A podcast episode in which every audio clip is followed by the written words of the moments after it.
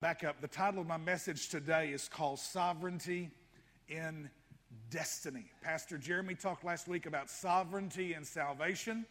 We're going to unpack that word sovereignty a little bit more this week, but today is sovereignty in destiny. Everybody say destiny.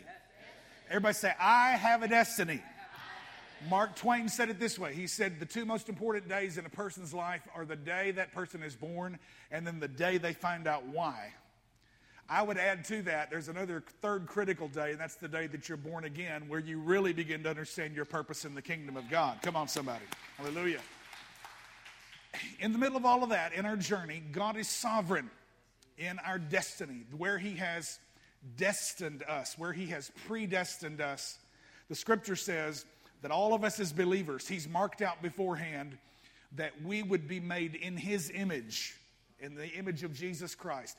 For those he foreknew, he also predestined to be conformed to the image of his Son, that he might be the firstborn among many brethren. That means what God did in Jesus, he's looking to do in your life as well. Come on, somebody. And so, God's sovereign hand is on your life with a predestined purpose. This morning, our text for the whole series is found in Matthew chapter 19. I'd like you to read it out loud with me, please, if you would. Find a screen. Here we go. Jesus looked at them intently and said, Humanly speaking, it is impossible. But with God, everything is possible. How many of you thankful that with God all things are possible? Come on. All right, so that's our text. It's but with God. So we've got an interruption. You remember Sesame Street? That thing's been going 50 years. Golly. I think I was six or seven when I first saw the first ones. And I remember them teaching me conjunction, junction, what's your function? Remember that? Putting together words and phrases and sentences. Well, but is an interruption, it's an intervention. I'm headed one way, and God steps into my path and stops me and alters my course. But God, humanly speaking, the things that we're trusting for are not possible at all. But with God, all things are possible. Everybody say, with God, all things are possible. Genesis 50, verse 20, is the message text for this morning. Genesis chapter 50, verse 20, the Bible says, You intended to harm me, say it, but God intended it all for good. He brought me to this position so I could save the lives of many people. Genesis 50 20 is the Romans 8 28 of the Old Testament. Anybody know what Romans 8 28 says? For we know. Everybody say we know. How many of you know if we know it, we know it? I know that I know. Down on my knower, no, I know it. You can't you convince me otherwise. I know, we know that all things work together for good. As a matter of fact, it says it this way We know that God works all things together for good for those who love God and who are the called according to his purpose. That's sovereign in destiny. You love him, say amen. You're called by him, say amen. God is working everything together for your good, even the mess that you're in right now. He's going to work it together for your good. He, he, Jesus will work it out. He will work it out. I need a choir. I need a choir. That's a part of my vision, hasn't happened yet, but it's coming. I hear those old black gospel songs rising up in my soul when I preach some of these kind of messages. Uh, what is it that when they used to sing, uh, You can't tell it like I can, what he's done for me? How many of you know you got a story this morning and nobody can sing your song? Nobody can tell it like you can because God's done for, for you something that he hasn't done for somebody else. You intended to harm me. Does anybody know the context of this story? Absolutely. It's Joseph. The book of Genesis concerns itself with six primary characters, six men. Adam is the first man, Noah builds the ark. Then God starts a line in a family. He picks an Iraqi, he's not a Jew, he's an Iraqi, he's living in Ur of the Chaldees, a guy who's worshiping the moon, he's not seeking God. God steps into Abram's life and makes a covenant with him and changes his name to Abraham. Abraham and Sarah wait for 25 years for a promised son to show up, and here comes Isaac, which means laughter. Everybody go, ha ha. So Isaac comes along, he marries Rebekah.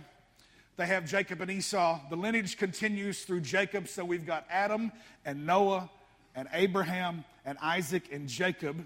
And then we're going to add the sixth one. Jacob wrestled with God in Genesis 32, and God changed his name to Israel.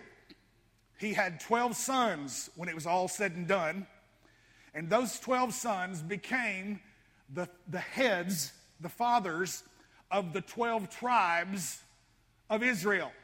Okay, Israel is one man, his name is Jacob. God multiplies him into about 70 people before they go into Egypt when the famine hits. And one of the sons is named Joseph. And so Joseph consumes a significant portion of the book of Genesis. Chapter 37, we see that he's born, he comes on the scene. He's a favored young man. The presence of God, the favor of the Lord's on his life. And then for the next 13 chapters, we skip 38 because it's kind of an odd story that interrupts Joseph and it talks about Judah and Tamar and kind of some illicit situations that took place. And then all of a sudden, 39 through 50, the rest of the whole book of Genesis consumes the whole story of this young man by the name of Joseph. And so that's the story we're going to be telling this morning. One thing, everybody say one thing. If you don't hear anything else that I bring this morning, I want you to get this in your understanding. God is sovereign. He's not only in charge, but He's in control. Say that with me. God is sovereign. He's not only in charge, but he's in control. Now, the, every Christian, regardless of your denominational affiliation or your belief structure, believes he's in charge. There's just a whole lot of them that don't believe he's in control. And this morning, I want to convince you of what I believe is a critical picture, a, an element, a facet of God's godness. Because if he's not sovereign, then he's not God. Okay? God is sovereign. He's not only in charge, but he's in control. Let's pray this morning. Heavenly Father, I ask you today to help me by the power of the Holy Spirit. Lord, I've labored before you this week and I've cried out to you and asked you, Lord, for fire in my bones, inspiration, oh God, that would be brought to your people, that faith and courage could arise in their hearts.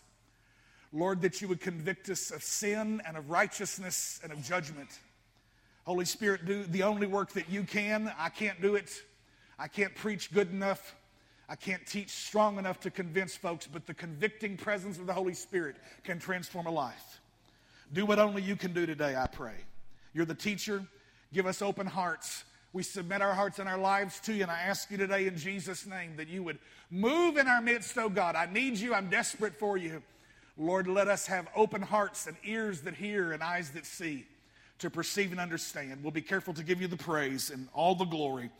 God's people said, Amen. But God. But God is one of the most important phrases in the Bible.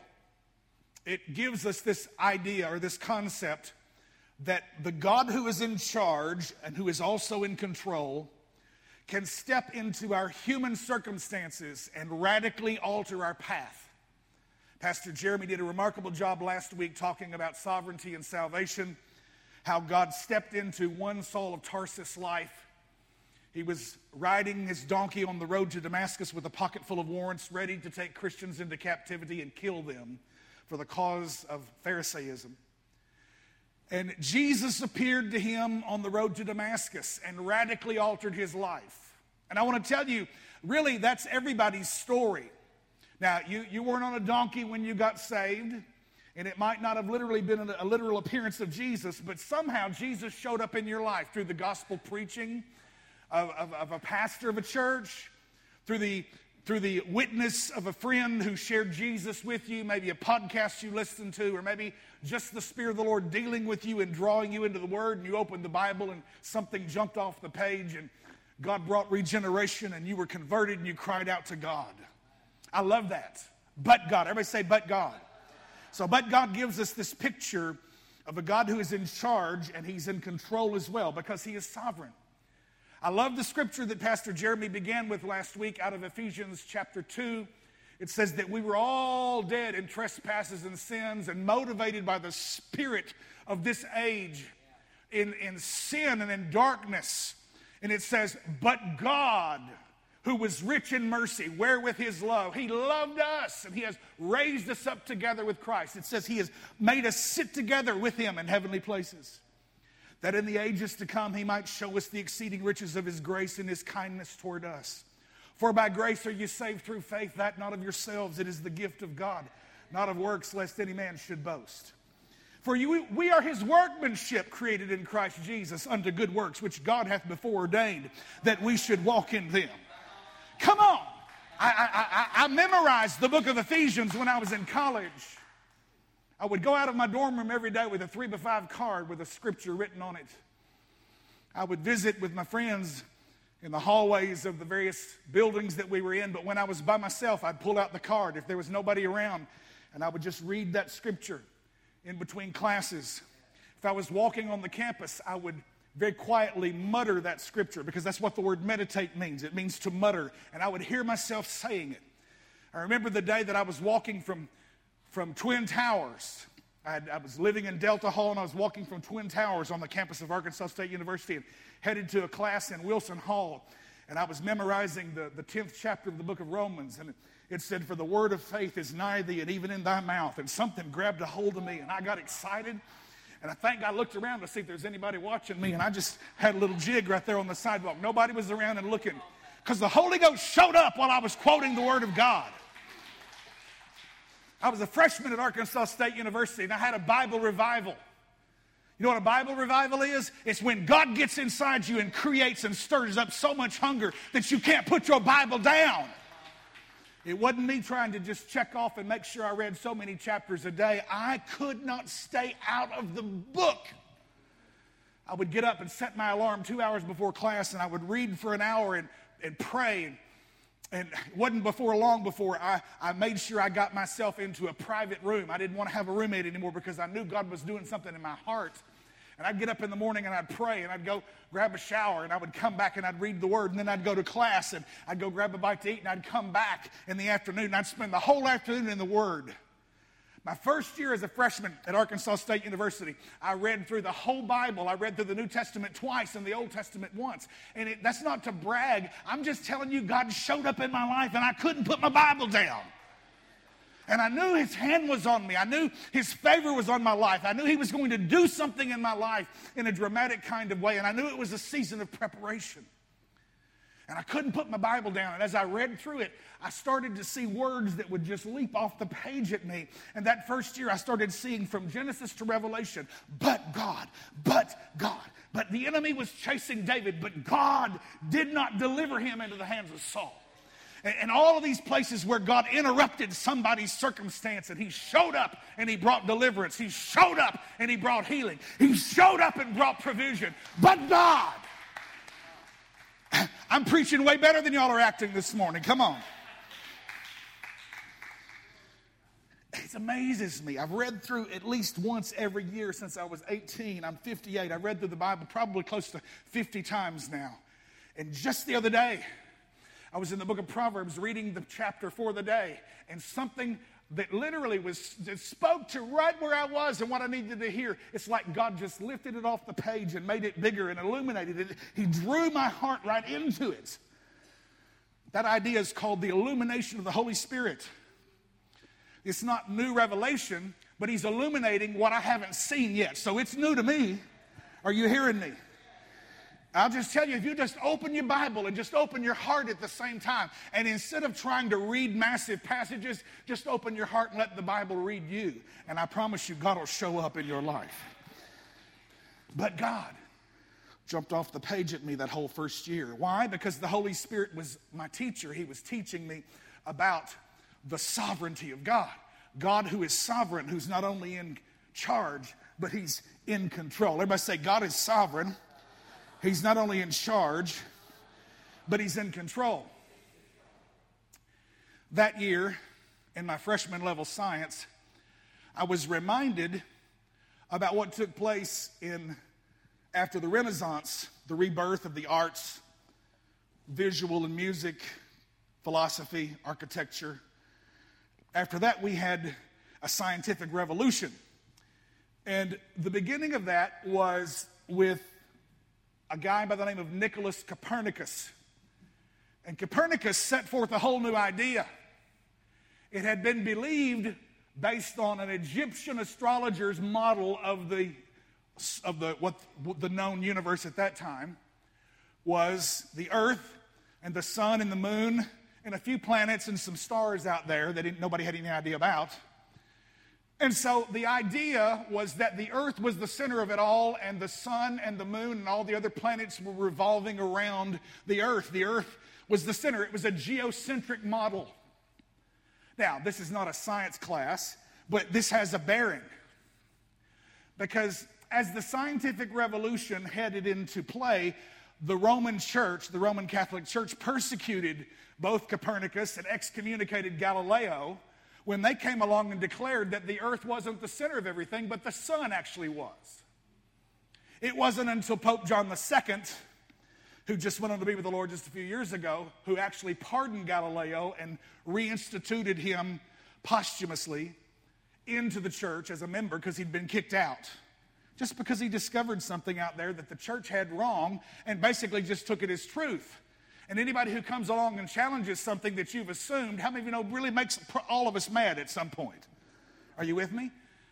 Yeah, what's the whole point? Why are you taking up precious minutes on Sunday morning to talk about the Copernican revolution? They switched from a geocentric model, the earth being the center, to a heliocentric model, the sun being the center.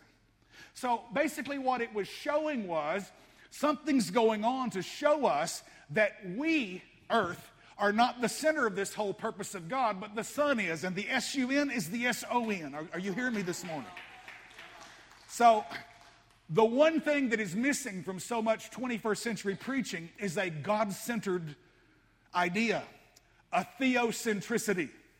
God at the center of all of this, that this is for Him and through Him and by Him, and by Him all things exist. That He is the Alpha and the Omega, He is the beginning and the end before and behind and, and over and above and last and all of these things. Jesus is the center of it all. Somebody say amen. Now, what this does for us is this helps us to come to a new understanding that this whole thing's not about me. I'm not the center of my world. I know that's news to a couple of folks who might think that you are the center of this thing. Look at your neighbor and say, It's not all about me. This whole thing really is about Jesus and it's about God's glory. Now, He is intric- intricately cons- considerate of and interested in the details in your life. But this morning, as I preach sovereignty and destiny from a familiar story, I want you to see how God will take you through seasons of refining and seasons of preparation to bring you to something better than you ever dreamed of in your life. Somebody say, Amen. Our current culture is far from having any longer anything that would resemble a biblical worldview. We've been marinated in a secular humanist mindset and been told that man is the center and man is the standard. Most of you in this room would recognize the folly of that at face value, and you would disagree with the statement that man is the center or that man is the standard. We know that God is. We declare it, we sing it. We affirmed that this morning, and we will, we will shout that until we begin to consider all that that means to say that God is the center. Sovereignty is a theological term which describes God's godness. He is not only in charge, has the authority over, but he's in control. He is orchestrating, he is the invisible hand in the affairs of your life we know that he works all things together for good to them that love God and who are the called according to his purpose. Genesis is the seed plot of the Bible.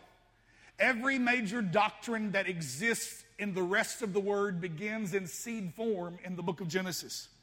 We have two opposing ideas one is divine sovereignty. God is in charge and in control. The other one is human responsibility. I have to get up and take action. I must respond. I must be responsible. Somebody say amen.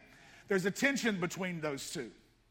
One person gave an illustration that's not perfect, but it holds up for a while because it's hard to describe these two because we don't understand the infinite the absolute authority and sovereignty of God because we are finite. We are limited in our understanding. Somebody said one time that that the divine sovereignty of God and the responsibility of man are like two parallel tracks upon which the train of the believer must run. Those tracks never deviate or cross or intersect. If they do, then the train wrecks. It takes the cooperation of God's being in charge and in control, and me taking action and responding to what God has done in my life for those things to be carried out. Somebody say amen. Because we're, we don't believe in fatalism.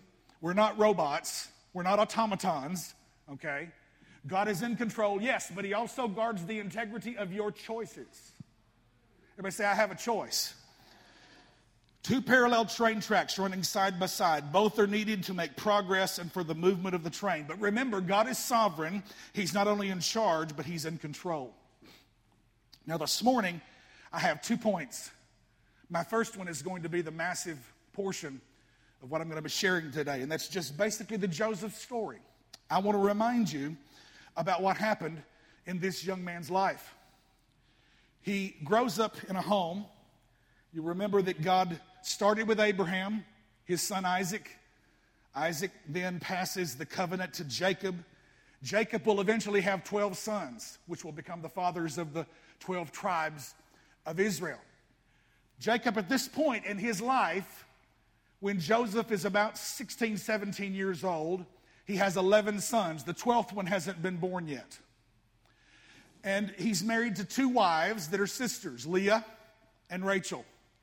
You remember, basically, the father in law ch- cheated him because he had worked seven years because he loved Rachel so very much. And then he woke up the next morning after his wedding day only to find out that he had just slept with and consummated a marriage between the other sister that he, he wasn't in love with.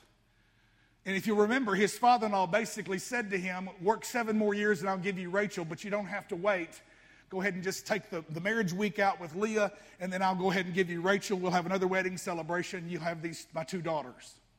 Now, that's crazy because we don't understand that today. That's part of the culture uh, that was particularly happening at that era in history, okay? Just because something is in the Bible doesn't mean that it's right. The Bible records historical events and choices that people make, both bad and good. Somebody say amen, okay? All right, this, this isn't a, a, biblical reason for you to go have two wives. Somebody say amen. And all the women said. okay, and so he's married to Leah, he's married to Rachel. Rachel is prolific in childbirth, Rachel is barren. Rachel is crying out to God, and finally, in prayer one day, she prays this amazing prayer. She says, God, give me sons or I die. How many of you know when you get desperate enough that you say, God, I need you to move in my life and birth something new on the inside of me and give me a, a fresh picture, a vision, birth something inside of me. Let me reproduce something in my life, Lord, of, of destiny, of character. If you don't do that, I'm going to die, God. I've been like that. I've been like that in seasons in this church where literally, forgive me, guys, but I, I was almost pregnant with a vision that I was struggling to try to birth in this place. And Rachel cries out, and God, the Bible says, God opened her womb. How many of you know you don't just have babies because a man and a woman have sexual relations? The scripture literally declares that every time a baby comes into the world, God opens the womb and the children are the blessing of the Lord. Yes, even if you made a mistake and you got pre- uh, pregnant out of wedlock, when, when that baby's born, that's a gift from God. Come on, somebody. S- some folk, some folk don't get it in the right order. And how many, too, how many know too many times the church is so judgmental and we need to be, we need to be running around and comforting and strengthening and loving on some of these young, single young ladies and helping them reconnect to their destiny and, and, and give, showing some mercy. Come on, somebody. It's crazy sometimes how the church treats people because of a choice that they made, and, and, they're, they're, they're, they're carrying that choice to its full fruition.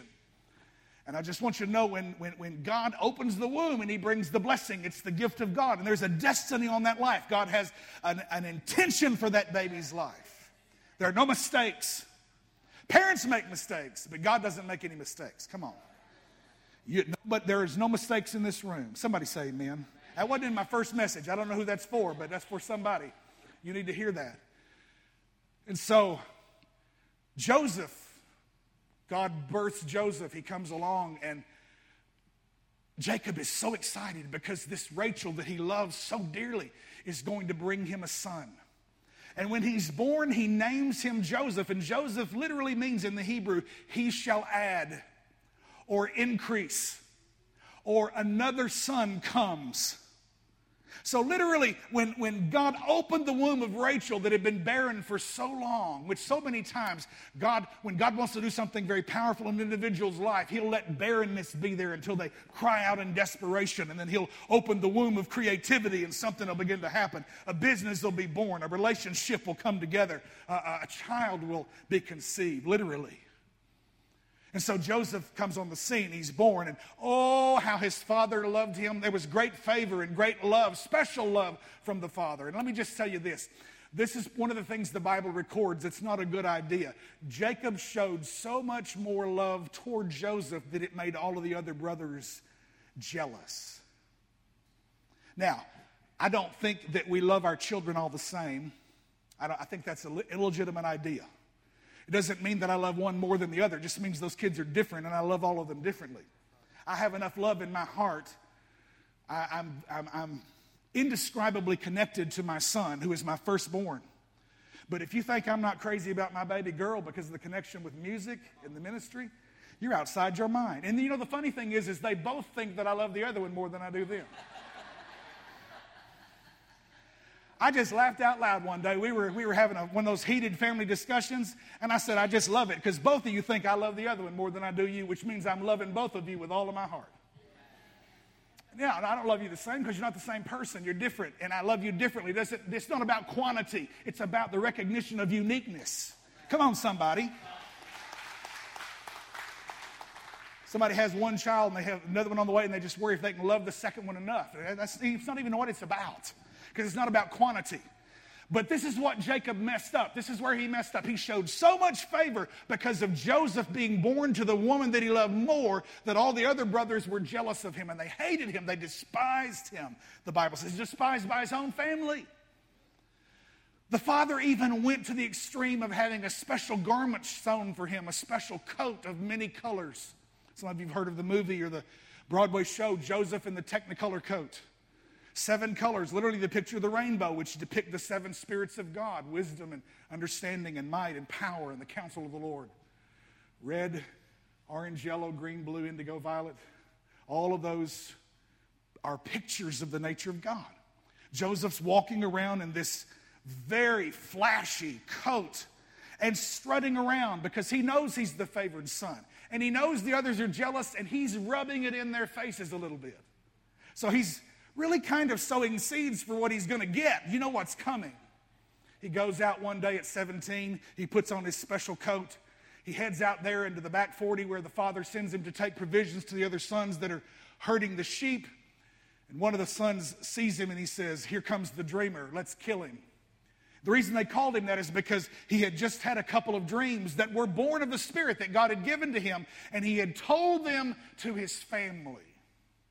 How many you know just because God gives you a dream doesn't mean it's time to tell everybody?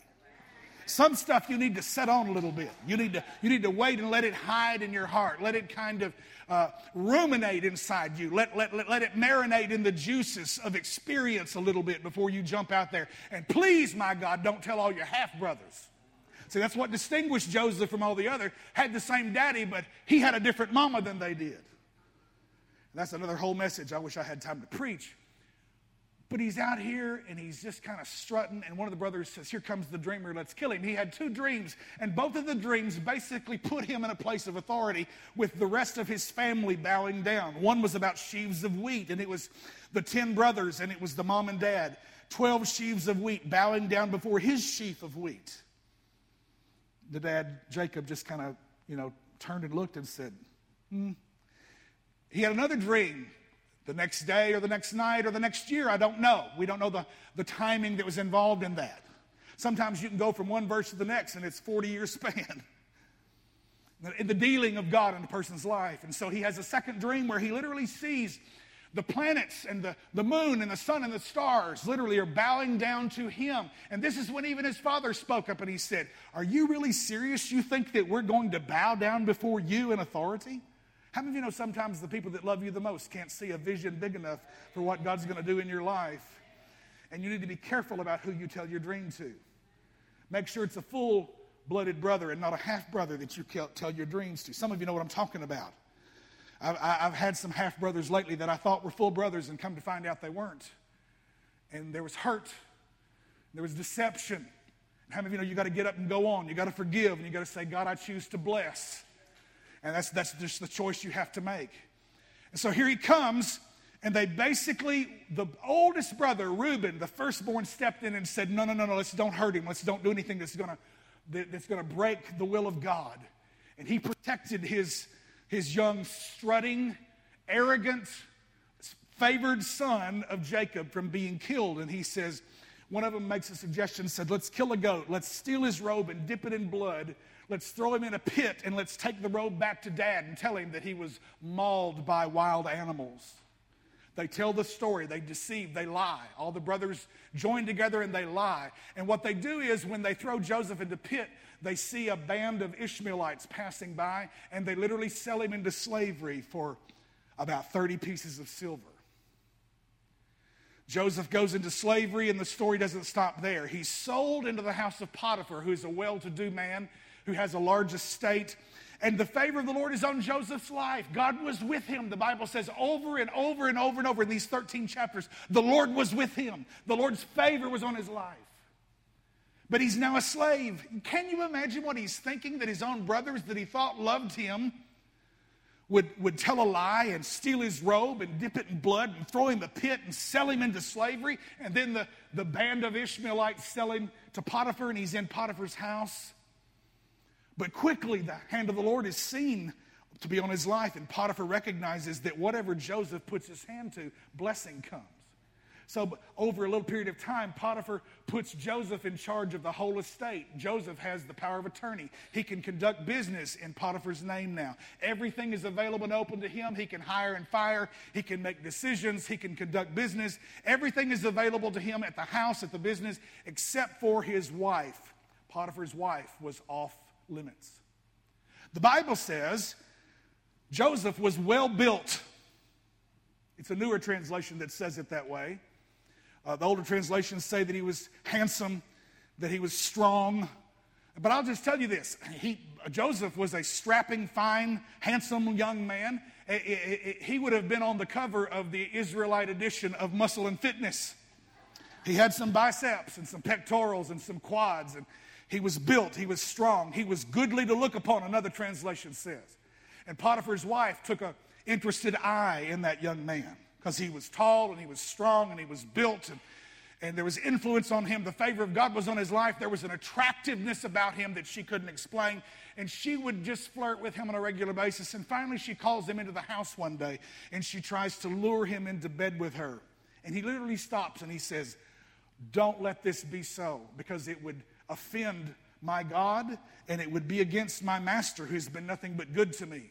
And it would be wrong to do this to you. And he tries to flee, and she grabs his coat. Joseph had all kinds of trouble with those coats he had all the time. He runs away, and his coat stays in her hands. And in order to save face, she screams and cries, Rape.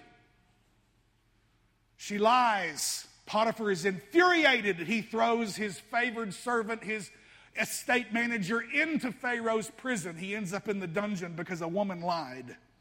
Let me just say this in the aftermath of the Me Too movement, we always need to not jump to conclusions. We need to get both sides of the story. Just because a woman says a man did something doesn't mean that it's always the truth. Because women can lie just like men can lie. Ladies, I don't want to offend you this morning but it's happened. The, the story of Joseph ought to give us pause to stop and go, wait a minute, before I convict that guy, let's let both sides of the story come out in court. Are you hearing me? That's the free part, not what I'm preaching about today. He ends up in prison. I can't even imagine. I can't even fathom what's going through his mind. I bet that every dream he thought he ever had of being as a person of influence now is completely at the bottom of the dungeon where all of the refuse, all of the dung from the other prisoners is running down into the basement of the dungeon where Joseph is in shackles and he's in prison. But something keeps him there in that place from being in despair.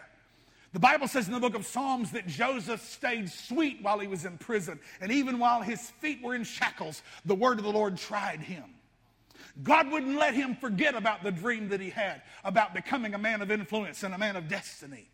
And through what became weeks that turned into months that ended up becoming years, literally the head, the warden over the prison, was saw that the hand of God was on Joseph's life. He might not have called it that because he was in a nation and a culture that believed in multiple gods. He would have probably said, "The hands of the gods are on this young man." And so he puts him in charge. Everywhere Joseph goes, he's running the show before it's over with. He's in charge of the prison. He's in charge of the prisoners. And he stays sweet in the middle of it. He somehow is able to keep the right spirit and the right attitude. How often do we end up in a place where we go, God, I hate this job?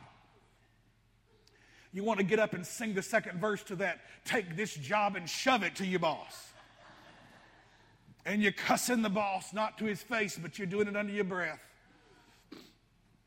God, how did I end up in this marriage? God, how did I have these God-forsaken kids that I have? How many know what I'm talking about? Don't raise your hand. Sometimes those blessed, favored ones are in a moment where you just feel like you could come this close to just squeezing the last little bit of life right out of them from around the neck. I know, I know, I know y'all are too holy to feel that way. I mean, I'm just, maybe I'm just confessing my sin this morning. I've been there. I felt that way. Somehow he was able to stay sweet in the prison. And you know the story. He ends up one day after having been down there for years, and here comes two important people bouncing down into the dungeon with him. One is the cupbearer to, to Pharaoh, to the king. Another one is the, the, the baker for Pharaoh. And while they're there, the, the story doesn't tell us how long it takes place, maybe a few weeks, maybe a couple of months or whatever. But they both have dreams, and they're talking about the dreams and wonder what they meant. And the hand of the Lord's on Joseph, and he hears the dreams and he interprets it and what he interprets comes to pass. I won't take time to tell the dreams, it's too much because I'm trying to cover 13, 14 chapters in the book of Genesis. The baker ends up his life being taken, which was Joseph's interpretation of his dream. The, the cupbearer to the, to the king, to Pharaoh, ends up being restored where he's back in a place of good favor with Pharaoh. And when they come to get him, Joseph grabs him by the coattail and he says, Hey, I want you to remember me. When you get to Pharaoh, tell him there's a man of integrity down here who's been lied on. I want you to give me a good word, put in a good word with me for Pharaoh. Everybody say, Two years passed. Two years. It's not next week, it's not even next month, but it's two rotations around the sun. Two years two revolutions around the sun. Two years passed. And Pharaoh has a dream, and he dreams about seven fat cows and about seven skinny cows walking up out of the Nile and consuming and eating up the seven fat cows. He, he dreams about seven stalks of grain that are producing all this amazing, wonderful grain. And then he dreams about seven skinny frail looking little stalks that consume those seven fat ones. And he, he goes to his astrologers, he goes to his magicians, and nobody can interpret the dream. And in that moment, the cupbearer remembers Joseph two years later, who stayed sweet in the prison anyway. And the cupbearer says, Oh, great Pharaoh, when I was put down into the, into the dungeon. There was a man who interpreted my dream and he interpreted the baker's dream, and exactly what Joseph said came to pass. The baker lost his head, and I was restored to favor. And Pharaoh said, Send and get me this Hebrew. I want to talk to him, I want to meet him. And Joseph has been down there in that place, unkept, unprepared. He's got years of beard growing, and he's got to shave himself and clean himself up and get ready and bathe. And he goes up to get ready to go before Pharaoh, and Pharaoh shares his dream, and Joseph interprets it. And he said, The seven fat years of great production of crops are going to be followed by seven years of famine, and it'll all be consumed. And Joseph says, This is my plan, O great Pharaoh. We will bring everything into the storehouses. We will build storehouses and we will amass all this great amount of grain so that when the famine hits, we will be able to take care of your great people. Pharaoh was so impressed that in one day Joseph went from the dungeon in prison to sitting the second command as the prime minister of the most powerful nation on the planet. During this period of history, Egypt was the premier empire. It was. It covered massive amounts of, of land, northern Africa. So it was a powerful, powerful nation. And in one moment's time, after 13 years of being lied on, of being cheated, of brothers that mocked him, a family that sold him for silver, uh, uh, of, of, staying faithful in the midst of, of, of, tribulation and temptation, of people lying on him, uh, of, of maintaining his integrity. He was raised up to become the second in command under Pharaoh, wearing the signet ring on his finger with the power of attorney, where he could do business in the name of Pharaoh, had his, every bit as much power, except the only one more powerful than him was Pharaoh himself. And what I want to remind you of is that the scripture we quoted, Genesis 50, verse 20, which I told you was the Romans 8:28 of the Old Testament. You intended this for evil, but God intended it. But God. Everybody say, but God. But God intended it for good, for all, for the saving of many lives. Because, see, I want to tell you, when, you, when you've got a dream in your heart, and when everything that can happen that'll come against it is coming against you, and you feel like you've lost whatever breath is left in your lungs to give God praise for a dream you thought you had because it's died.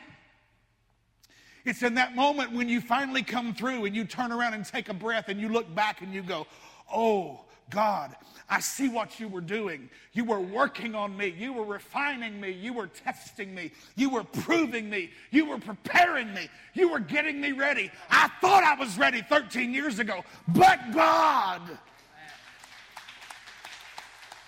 God sent me to the University of the Spirit, and I have a degree that took 13 years in prison for me to come out on the other side with a PhD, and it was piled higher and deeper, honey, I want to tell you. Some of you are struggling right now because of the circumstances you're facing. You've trusted God and it hadn't turned out the way you thought it was going to. Please don't quit because all you need is a but God. All you need is a but God. You might have gotten bad news about your health, but God is able to heal. You might have been in a marriage that you wonder if it's even going to last, but God can turn the tide. You may be in a business, not just working for somebody else, but a business that you have literally taken everything you have and put into it. But God can turn it around, and God can provide, and God can give you a fresh idea, and God can give you His blessing. Come on, somebody. The seven lean years hit hard. And Jacob says, Boys, we're going to have to go down to Egypt and we're going to have to get some grain because we've heard that there's somebody down there that stored grain and made preparation. Jacob had no knowledge. He thinks his long lost, beloved son of favor is dead. He doesn't know that it's Joseph down there on the throne. He sends the sons to him. The sons go and stand before him. Immediately, Joseph recognizes his brothers. I don't have time to give you the details of this story because it's about the last four or five chapters of the book of Genesis, but it's an amazing story. Read it when you get a chance. In the conversation, he hears that another brother has been born to Rachel, his mama, which he knew would be his full blooded brother. when this baby was born, Rachel died in childbirth, and her last words were, this, Name this child Benoni, the son of my sorrows. And Rachel breathed her last, and Jacob spoke, Jacob spoke and said, No, that will not be this baby's name. He will not be son of my sorrows. He will be Benjamin, son of my right hand. And that's what he named him. He named him Benjamin. Joseph heard his brothers talking about the other brother. He questioned them. Were there any other brothers at home? Yes, we have one more who's born of the same mother of, of, of, of this Joseph who had a bad demise. They lied in front of him about what had happened to him. He, he, had, a bad situation in his life and he died. They don't know that they're standing in front of Joseph himself. Joseph says, Go back home. I want you to bring this other brother with you because I don't know that you may be spies, that you may be here just trying to spy out what we're doing here in this nation. He was making them bring his full blooded brother back. Oh, no, no, we can't do that. It's not possible our, our, the gray head of our father will go down to his grave if something happened to Benjamin too, because Joseph is dead. No, I'm going to keep one of you, and until you come back, this one's going to be kept in jail. And he called Simeon, that which kind of astonished them because they didn't know that he knew which one was which. Simeon means hearing, and, and hearing just got put in prison. How many of you know God will lock up your hearing until you obey the last thing He told you to do? Some of you going, God, I can't hear anything. Well, you know what you need to do when, when the heavens are brass, when you can't hear anything? Go back and make sure you've obeyed the last three things He's told you, because He's not going to tell you three more when you haven't obeyed the last three. Simeon means he who hears and obeys. And sometimes Simeon has to go sit in a jail cell. He can't hear anymore until we actually fulfill what God has already commanded us to do. That'll preach the rest of the day right there. Oh, my Lord and my God. They go back to Canaan. They end up bringing Benjamin back. I don't have time to dig into this story. I'm, i need to finish here. Let me just let me wrap this up. The moment comes where he reveals himself. Brothers, I'm Joseph. I'm your brother that you sold into slavery. And they have an amazing, wonderful family reunion, and everything is blessed, and they're so excited. And then Jacob comes, and he's so just beyond himself that what Jacob had, and what Joseph had seen in terms of a dream, God had brought it to pass. And Jacob and the whole family are all living in Egypt now, and they're under the blessing of God. And Jacob dies, and now the brothers are scared. And what we read this morning is when Joseph was telling his brothers, Look, I, am I God? No. He said, You intended harm for me, but God, everybody say, but God, but God intended it for good, for the saving of many souls alive. God sent me here ahead of you to prepare. I went 13 years through the school of the Spirit, the wilderness, through the prison. God teaching me and training me. It's crazy, folks that David was anointed as king at 17, but he didn't take the throne until 30. 13 years later, he runs from Saul. 13 in Scripture is the number of rebellion. I don't believe David was rebelling against God, but God was dealing with rebellion in David's heart to prepare him to be the king. Joseph was sold, dropped into a pit, and sold into slavery when he was 17.